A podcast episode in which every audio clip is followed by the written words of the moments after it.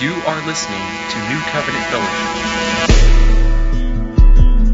All right, last week we began a brand new series entitled Defeating Depression. Now, notice that we didn't call this thing Dealing with Depression because we don't want to just deal with depression. We want to have victory over depression. We want to defeat depression. So last week was kind of a, an introductory overview in which we kind of explored a handful of some of the primary causes of depression and some practical and biblical solutions to overcome that depression.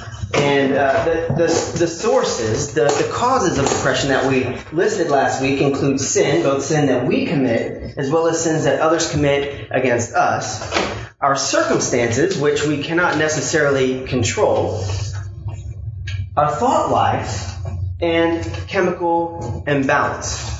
Now, as we move forward in this series, we're going to begin to explore some of the biblical texts that deal with depression.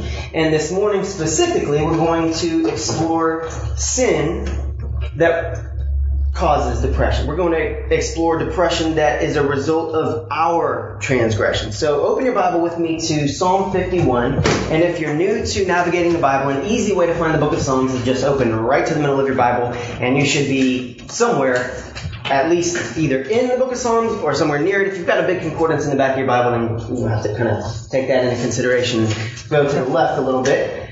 But one of the most practical things that we can do if we are experiencing depression, if we find ourselves in a pit of despair, if we are experiencing sadness and gloom and dejection, one of the most practical things we can do and one of the most biblical things we can do is read through and pray through the book of Psalms.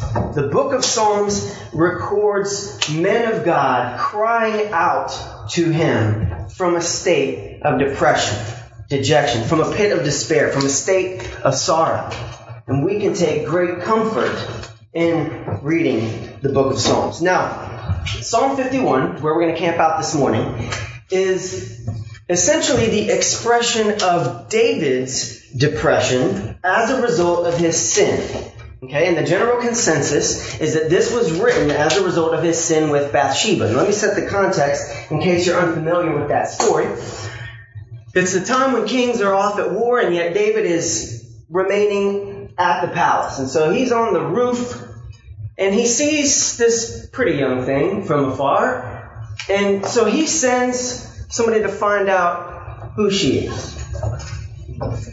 So he finds out, well, that is Bathsheba, the wife of Uriah the Hittite. And so David says, bring her to me. So he puts on some R. Kelly, and then, you know, things happen, no contraceptive, and the next thing you know, David is thinking, ah, gotta do something about this. So, you know what? Send for Uriah, have him come home and, you know, hang out with me for a little while. Hey, Uriah, why don't you, why don't you go home and spend the night with your wife, you know? And Uriah is way too righteous for that. He says, while the rest of my men are sleeping on the hard ground with rocks as their pillow, fighting the battles, me sleep in the comfort of my home and lay with my wife? That wouldn't be right. David's like, shoot.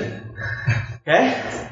How can I cover this thing up? Alright, alright. So he, I got it, I got it. Send word back to the commander of the army to put Uriah on the front lines of battle, and when the fighting is the fiercest, to withdraw, so that he's left by his lonesome and is slain by the enemy. And at that point, well, he's dead. She's a widow. She can be his wife, and the child is legitimate, right? Nine months after this whole thing, I mean, it's it's all good now. It's all taken care of. This is a heinous crime before God. And eventually David realizes this. Eventually it grips David and torments his soul. And what we're about to read in Psalm 51 is his expression of depression as a result of this heinous crime before God. So let's read the first nine verses together and then we'll kind of break that down and then we'll move forward in the text. Verse 1, David writes, Have mercy on me, O God, according to your unfailing love, according to your great compassion. Blot out my transgressions. Wash away all my iniquity and cleanse me from my sin. For I know my transgressions, and my sin is always before me. Against you, you only have I sinned and done what is evil in your sight. So you are right in your verdict and justified when you judge. Surely I was sinful at birth, sinful from the time my mother conceived me. You desired faithfulness, even in the womb. You taught me wisdom in that secret place. Cleanse me with hyssop, and I will be clean. Wash me, and I will be whiter than snow. Let me hear joy and gladness. Let the bones you have crushed rejoice. Hide your face from my sins, and blot out all my iniquity we can see the tone here in these first nine verses. We can see David's despair. We can see his sadness, his sorrow, his state of dejection over his sin. That he had sinned not simply against his fellow man, but ultimately against God. And David knows that God hates sin, that his eyes are too pure to look upon evil. And thus, David is in despair, knowing that he has violated his relationship with his God. Therefore, he desires that his transgressions would be blotted out so that God could look upon him, that fellowship could be restored with his God, that friendship could be mended, and that he could enjoy God's presence that God would rescue him out of the pit of despair, this separation, this feeling of exile, and that he would once again enjoy fellowship with God, gladness and joy in his presence. And notice, notice how David's sin haunts him. You know, it's not that David was a wicked man and this is just another one of David's shenanigans. There goes David again. You know how he does. No, David was a righteous man. The Bible calls him a man after God's own heart. In fact, 1 Kings chapter 15 verse 5 says this of David. For David had done what is right in the eyes of the Lord and had not failed to keep any of the Lord's commandments all the days of his life, hyphen, except in the case of Uriah the Hittite.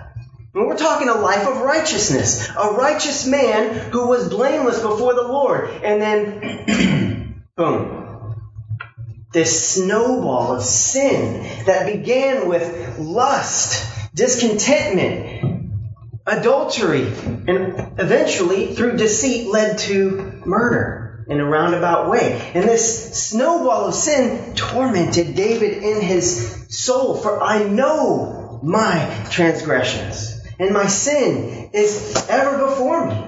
I go to sleep at night in regret. Why have I done this? I, this is not me. I can't believe I did this.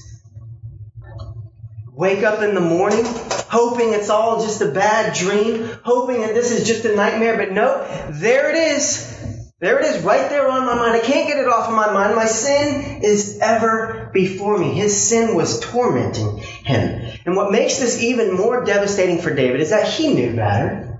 It's not that this was just an accident, that David just kind of slipped up and didn't know any better. You know, it's not that David was like, oh, oh, taking another man's wife was wrong. I'm so sorry. Didn't even mean, didn't even know that. Oh, trying to trying to use deceit to cover it up, and then and then ultimately plotting his his death. Didn't even realize that that was the wrong thing to do. I'm so I'm so sorry. It just just kind of happened like that. And no, he knew better. He knew full well what he was doing. And any time any one of us plots or pursues premeditated sin, that's ultimately an act of selfishness, rooted in a thought process along these lines. Now, we don't actually say this out loud. We don't actually think this. So this is kind of a caricature of what goes on. But this is the essence of, of what goes down when we pursue premeditated sin. Well, I know, God, that, that this isn't really in my best interest. I know that this is not ultimately what you deem as proper and good for me. And I know that it isn't going to please you. But to be honest, God, I'm really not into pleasing you right now. I'm into doing what's pleasing to me. And I know that to love you is to obey what you command, but I'm not really into obeying you right now. I'm into obeying my desires right now. After all, the heart wants what it wants, right? And, you know, I mean, while this may not ultimately be good for me, it does have this momentary appeal. Must eat forbidden fruit.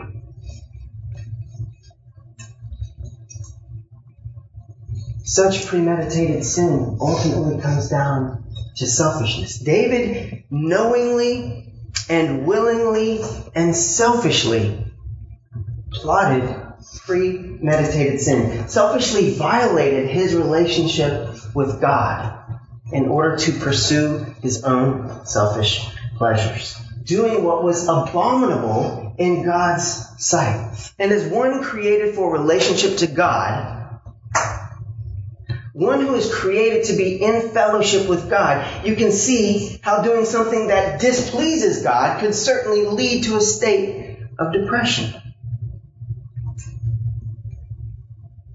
He says, I know my transgressions, and my sin is always before me. His conscience convicts him, and it should. His sin leads to a state of depression, and it should. It is supposed to. Sin should lead to a state of depression. You see, God has kind of hardwired us such that when we sin, we end up with a guilty conscience, or at least we should. And we see this as early as the Garden of Eden. We see this in creation, where God gives Adam and Eve one command you can eat all this fruit. All of it, except this one. Don't eat from this tree, the tree of the knowledge of good and evil. That's it. Just this, this one rule. That's all I got for you.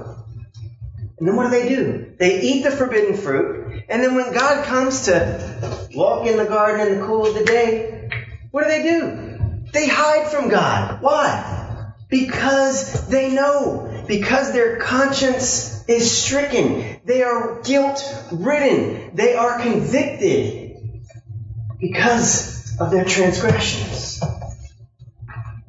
As I mentioned briefly last week, our emotional state can certainly be an indication, an indicator, much like that, that oil lamp on our dashboard that lights up when, you know, we lose oil pressure. It's a sign to us when we experience that state of gloom, sadness, dejection, emotional withdrawal. When we experience that depression, let that serve as a sign to us that, whoa, something is out of sorts. Something isn't right. I don't like the way I'm feeling right now. Maybe something's wrong. System needs attention. And just as that light on our dashboard is a blessing, so is the depression that comes from sin. Can you imagine can you imagine if you're driving along and the way that you find out that you lost oil pressure is when your car comes to a screeching halt and then there's smoke coming up from underneath your hood? I mean, that would not be very good, right? It'd be nice to have a warning. It'd be nice to have an indicator to let us know, hey, you're getting off track here. System needs attention. Something is out of place. Well, in the same way, our feelings of despair, our emotional state of depression induced by sin is an indicator that something is off course. Therefore, the depression that God gives us as a result of sin should be seen as a blessing. It's God's gift to us to course correct. We should be glad when our conscience is stricken due to sin. In a letter that Paul writes to Timothy, he warns against those whose consciences have been seared as with a hot iron. Okay? In other words, if we're not careful, if we ignore the conviction that comes from the Holy Spirit, if we just resist or ignore our conscience, if we explain away our emotions or justify our sin or just put a little piece of electrical tape over that indicator on our dashboard, if we're not careful, we can lose all sensitivity to sin. And we can end up walking in the path of those that Paul says that we should not be like in Ephesians chapter 4, 17 and following. about whom he says,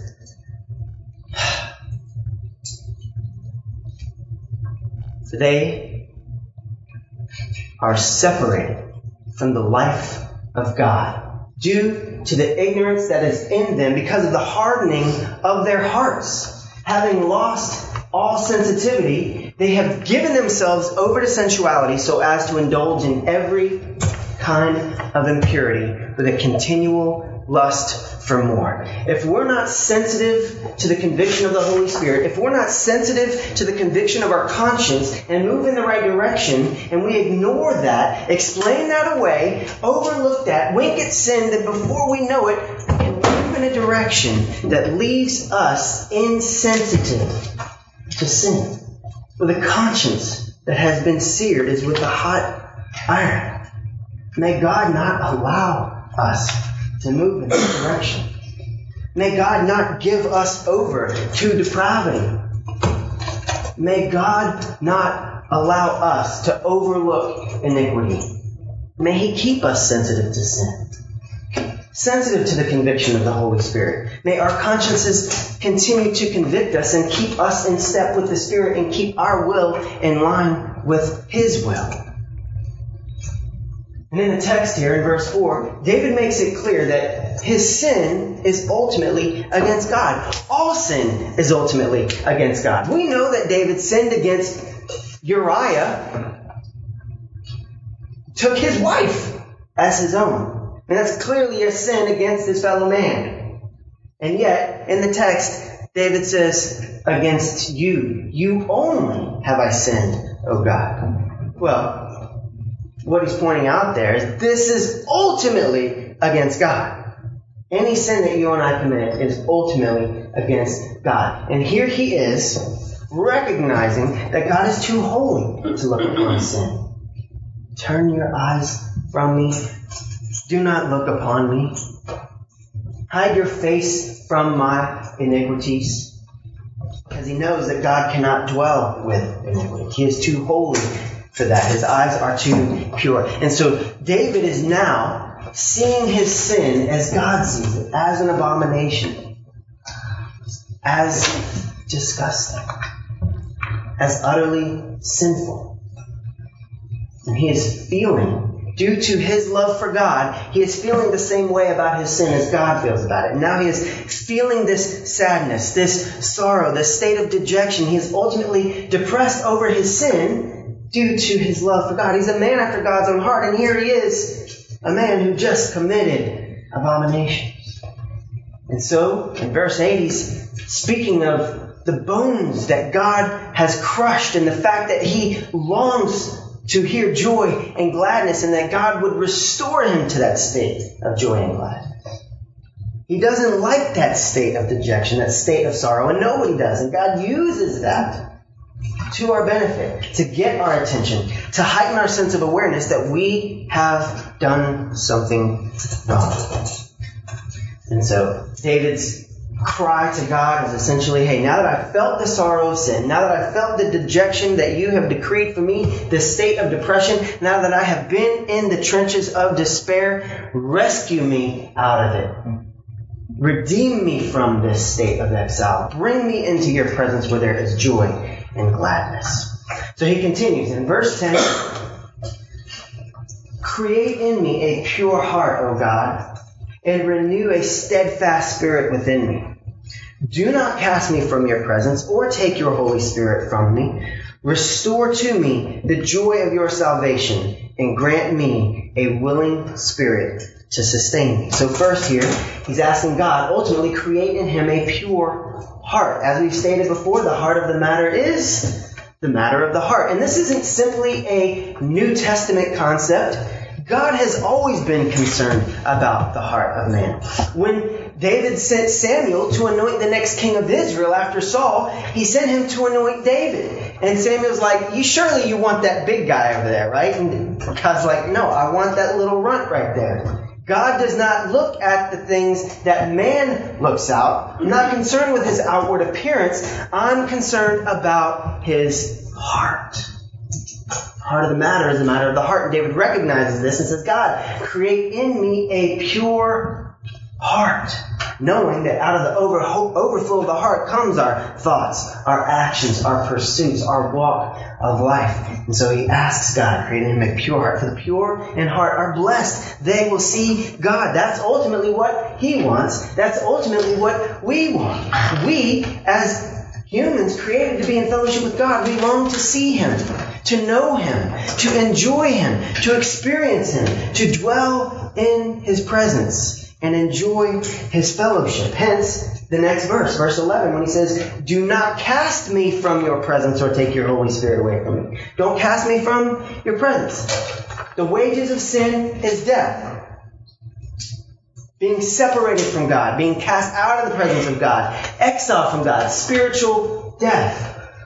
Again, we see this as early as the garden. Don't eat from the fruit of the tree of the knowledge of good and evil. Oh, you ate from it, and guess what? You don't get to live in the garden anymore with me in my presence and enjoy my fellowship. Exile, separation, cast from my presence. We see this perpetuated in the life of Israel as a nation under the Old Covenant. These are my stipulations. If you obey them, you get to enjoy the land, flowing with milk and honey. Blessings for obedience. But if you disobey my law, then you will be cast out of my presence. I will have another nation come from afar and destroy you and carry you off into exile. And you will be removed from the land where I have built my sanctuary and chose to make my dwelling amongst you. You will be cast from my presence. And David recognizes this concept that the wages of sin is spiritual death, separation from God, exile, being cast out of his presence. And so he begs God, don't cast me out of your presence. I know I've sinned. I know I've done this, this, this heinous thing before you that you hate. You abhor. This is an abomination to you, God, and I recognize it, and I'm sorry. Don't cast me out of your presence. Don't send me to my room. I want to hang out in the living room with you. Don't cast me from your presence, oh God. But restore me to the joy of your salvation. Rescue me, God, from this state of exile, from this feeling of despair, from this state of separation where I feel like I'm not in fellowship with you mend our friendship, restore the fellowship, and grant me a willing spirit to sustain me. I don't want to sin. Sin is tempting, yes, but I don't want to be tempted by sin. Lead me not into temptation. Deliver me from evil. Cause me to walk in righteousness. Grant me a willing spirit. I want to want to walk in righteousness. I want my will to be the same as your will. I want to keep in step with the Spirit. Grant me a willing spirit so that I want to want to want to walk in your ways. I don't want to want sin. He continues. Verse 13. Then as a result of this rescue, then I will teach transgressors your ways, so that sinners will turn back to you. Deliver me from the guilt of bloodshed, O God, you who are God my Savior, and my tongue will sing of your righteousness. Open my lips, Lord, and my mouth will declare your praise. So we see here that David identifies two glorious results of his rescue out of this despair. His rescue out of this state of depression will yield two glorious results. One, he will teach others. Two, he will praise God.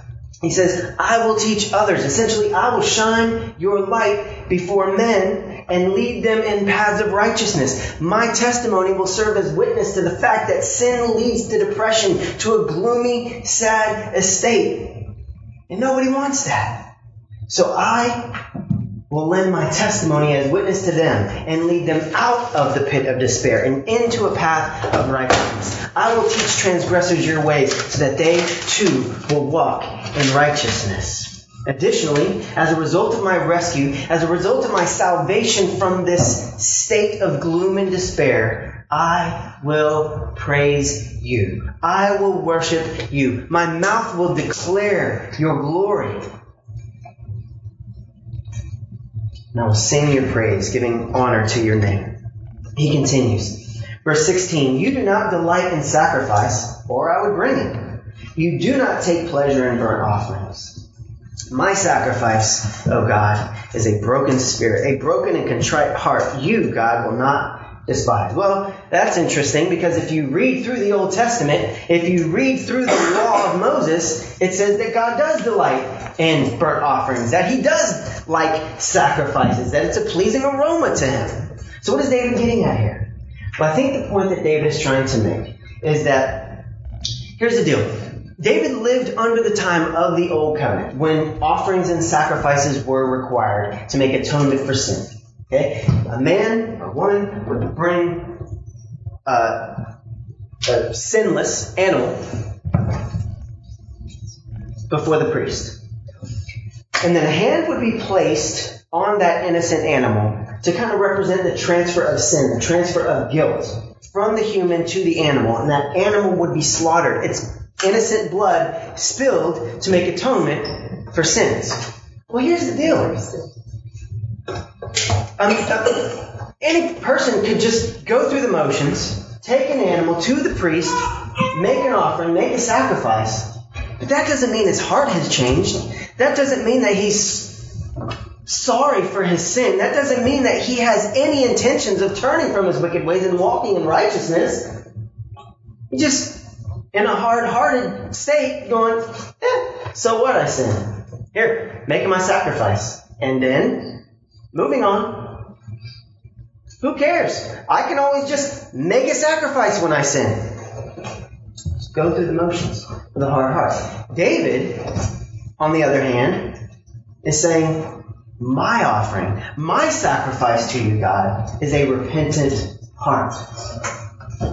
Not just going through the motions and bringing an animal before you and going about my business with no repentance. No, here is my heart, God, and it is broken and contrite before you. I am sorry for my sin. My heart is changed.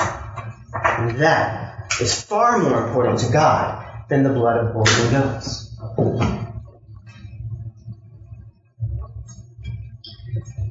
And in the same way, you and I today should not have the hard-hearted attitude that says, well, you know what? Jesus' blood has already been shed to make atonement for sins, so yeah, there's grace. I can do what I want, do whatever I feel like. I mean, sure, I, I can walk in sin, but Jesus' blood was shed, so I'm in the clear.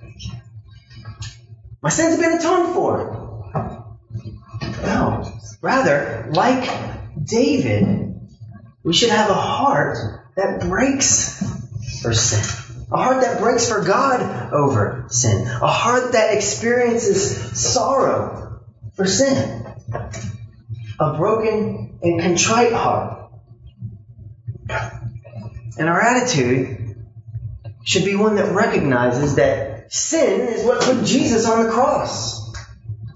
And that we should not continue to walk in ways that are displeasing to God. If our ultimate goal, if our number one command is to love God and to obey Him is to love Him and to do what is pleasing to Him is to love Him, why, why would we do anything else? Why would we choose to walk in sin if we know that it's displeasing to God, if we know that He hates it, if we know that it's an abomination to Him, if we know that it's what put Jesus, His Son, on the cross. Rather, like David, we should give our hearts to God. God, here is my heart that breaks over sin. It's yours. This is my sacrifice before you. Take it.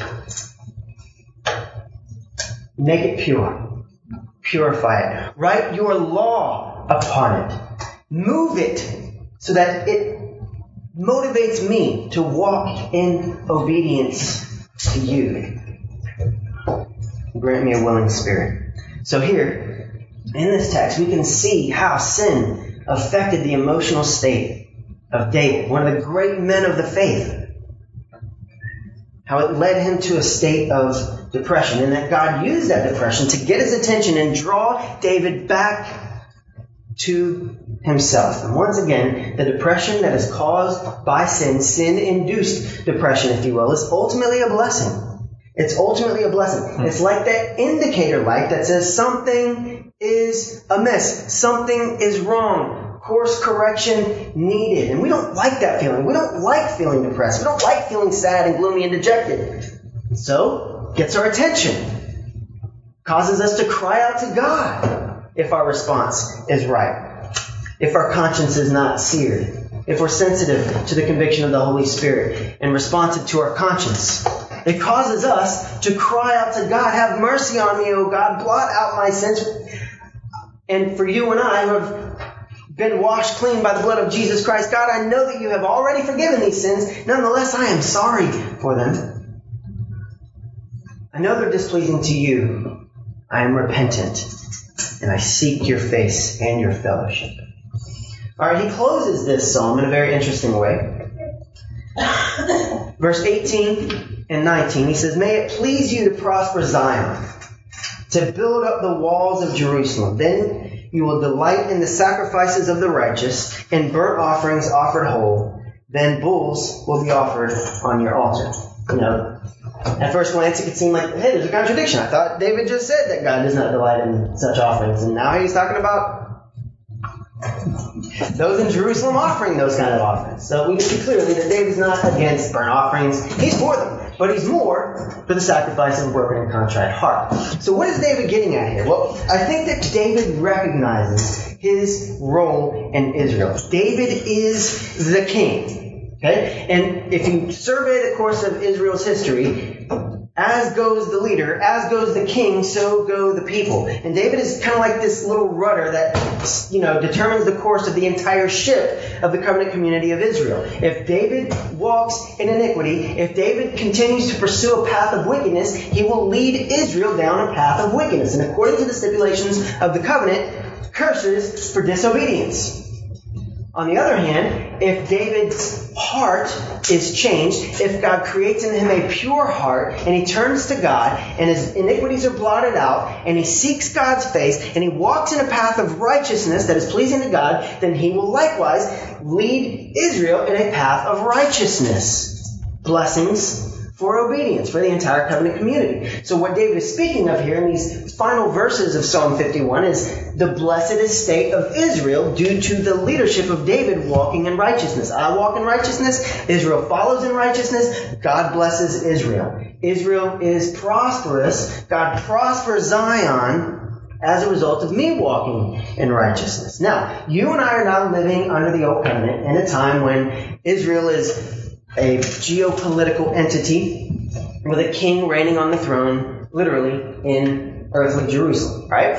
We are in the new covenant community in Christ. We are the body of Christ.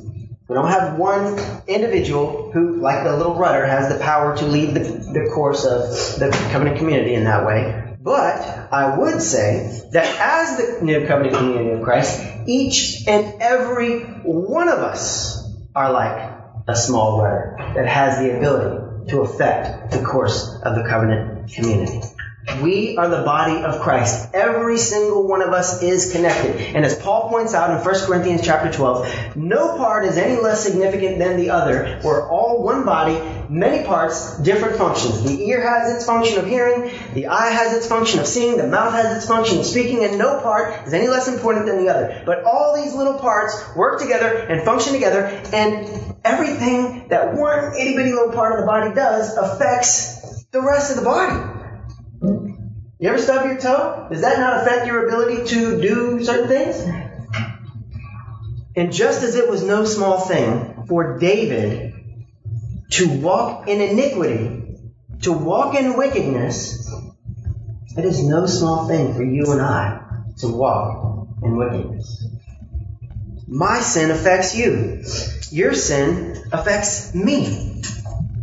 We are all connected as the body of Christ. And just as David had the power as a small rudder to turn the course of the whole ship, so do you, so do I. And again, Paul draws this out in 1 Corinthians chapter 12 where he explains the body of Christ and the connectedness of one member to another. And earlier in that letter, in fact, in chapter 5, Paul points out that the heinous sins of one man we're having a negative impact on the health of the covenant community at large. Paul condemns a man for sleeping with his mother-in-law, pointing out that this has to stop. In fact, he encouraged them to put the man out of their fellowship. With such a person, do not even eat, he says. First Corinthians was a letter in which Paul had some pretty tough things to say. Now, I don't know about you, but if I was in Corinth and I received that letter, it might cultivate some sorrow, some sadness, some dejection, some despair. It might leave me a little bit depressed. Did you read that letter from Paul and all the harsh things he had to say about the way we're doing things? Man, I thought we were on point. Not so much. State of depression. Well, open with me to 2 Corinthians chapter 7.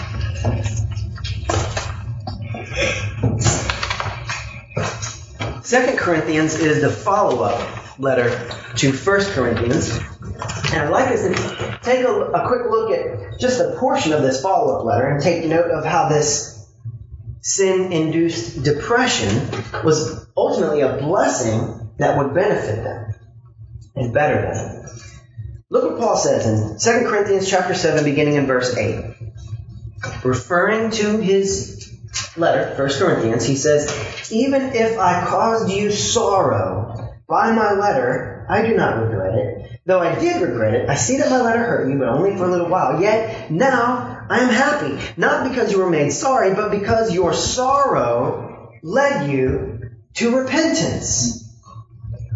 For you became sorrowful as God intended, and so were not harmed in any way by us. Godly sorrow brings repentance that leads to salvation and leaves no regret. But worldly sorrow brings death. See what this godly sorrow has produced in you? What earnestness, what eagerness to clear yourselves, what indignation, what alarm, what longing, what concern, what readiness to see justice done. So we see here once again that God uses sin-induced depression as a blessing, as an indicator, as a means to draw people to repentance and ultimately to seek his face and his presence, to make his people better than they were before. Godly sorrow brings repentance that leads to death, but godly sorrow leads to repentance. Worldly sorrow leads to death and regrets. Godly sorrow leads to repentance and leaves no regrets, ultimately leads to life. Sorrow that turns to God in repentance says, I will seek the face of God. It goes to God to say, I am sorry for my sin. I agree with you that this is sin. Purify my heart. Grant me a spirit that is willing to walk in righteousness henceforth. But God, worldly sorrow, on the other hand, it's kind of like a sorrow that says, I'm sorry I got caught. I guess I'll have to be more crafty next time. well, I guess I have to suffer the consequences for what I did. Made my bed, now I have to sleep in it. Oh well. Or I guess I'll just go make an offering or sacrifice. Worldly sorrow leads to death. A further separation from God. A, a continuance and an expansion of the chasm between man and God. As man, rather than turning to God, turns away from God. And it leads to deeper exile. Whereas a godly sorrow leads to repentance, draws man to God.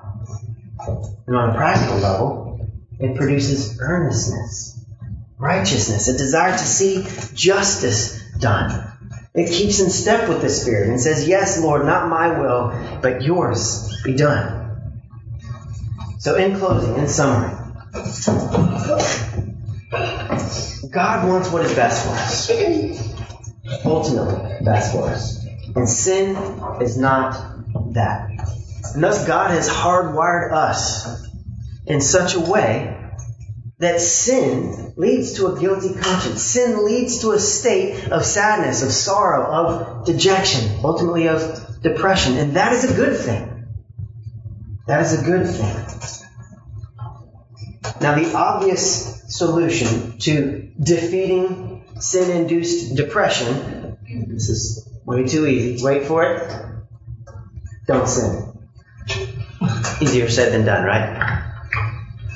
Nonetheless, when we do sin,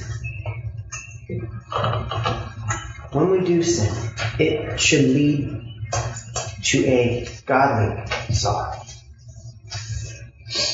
Let us retain that sensitivity to sin. Let us retain that sensitivity to our conscience, to the Holy Spirit's conviction. It's good for us. It's that indicator lamp. It's that blessing to us that says, hey, time to course correct. Things are out of alignment. Something is wrong here. And we don't enjoy that state of depression. We desperately desire that God would rescue us out of that pit of despair and thus causes us to cry out to God. God, rescue me from this. Redeem me. Save me from this state of depression. And bring me into your presence where there is joy, where there is delight, where there is satisfaction. Let's not respond with a worldly sorrow that has regrets and that leads to death, but with a godly sorrow that leads to repentance, that leads to a life of righteousness that pleases God. And if loving God is our ultimate aim, then pleasing Him should be our aim. And in doing so, we will find great pleasure, great joy, knowing that we are walking in a way that is pleasing to God leads to joy, which is the ultimate antidepressant.